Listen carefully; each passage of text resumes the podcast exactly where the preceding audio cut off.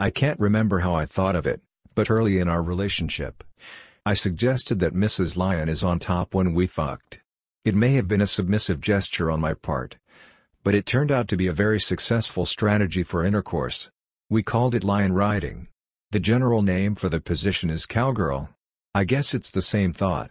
There are two varieties of cowgirl sex. If she faces my head, it's just cowgirl. If she faces my feet, it's reverse cowgirl.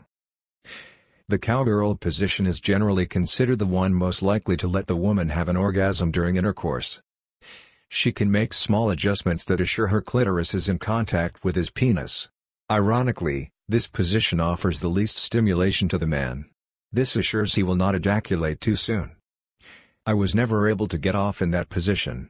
Even a vanilla couple will benefit from this chance for the woman to maximize her pleasure. What about me? Well, when it's your turn, all she has to do is turn around and ride you with her facing your feet. This has exactly the opposite effect for the man. His sweet spot is directly stimulated by the vagina. Ejaculation is fairly quick when she rides this way. Yahoo! Once we started with Cowgirl, we never looked, er, back. There's an added advantage. When Mrs. Lion finished, she slid over my face for cleanup and more orgasms. On many occasions, she didn't turn around. When she had enough licking, she would dismount and jerk me off. It turns out that the majority of women don't have orgasms during intercourse. Missionary and doggy are favorites that don't quite line things up for maximum female pleasure.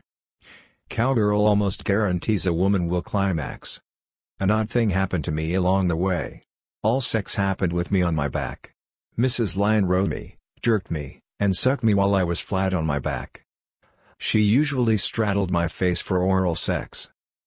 I can't remember the last time I ejaculated in any other position. I'm not saying that I can't unlearn that. It's just the way things are.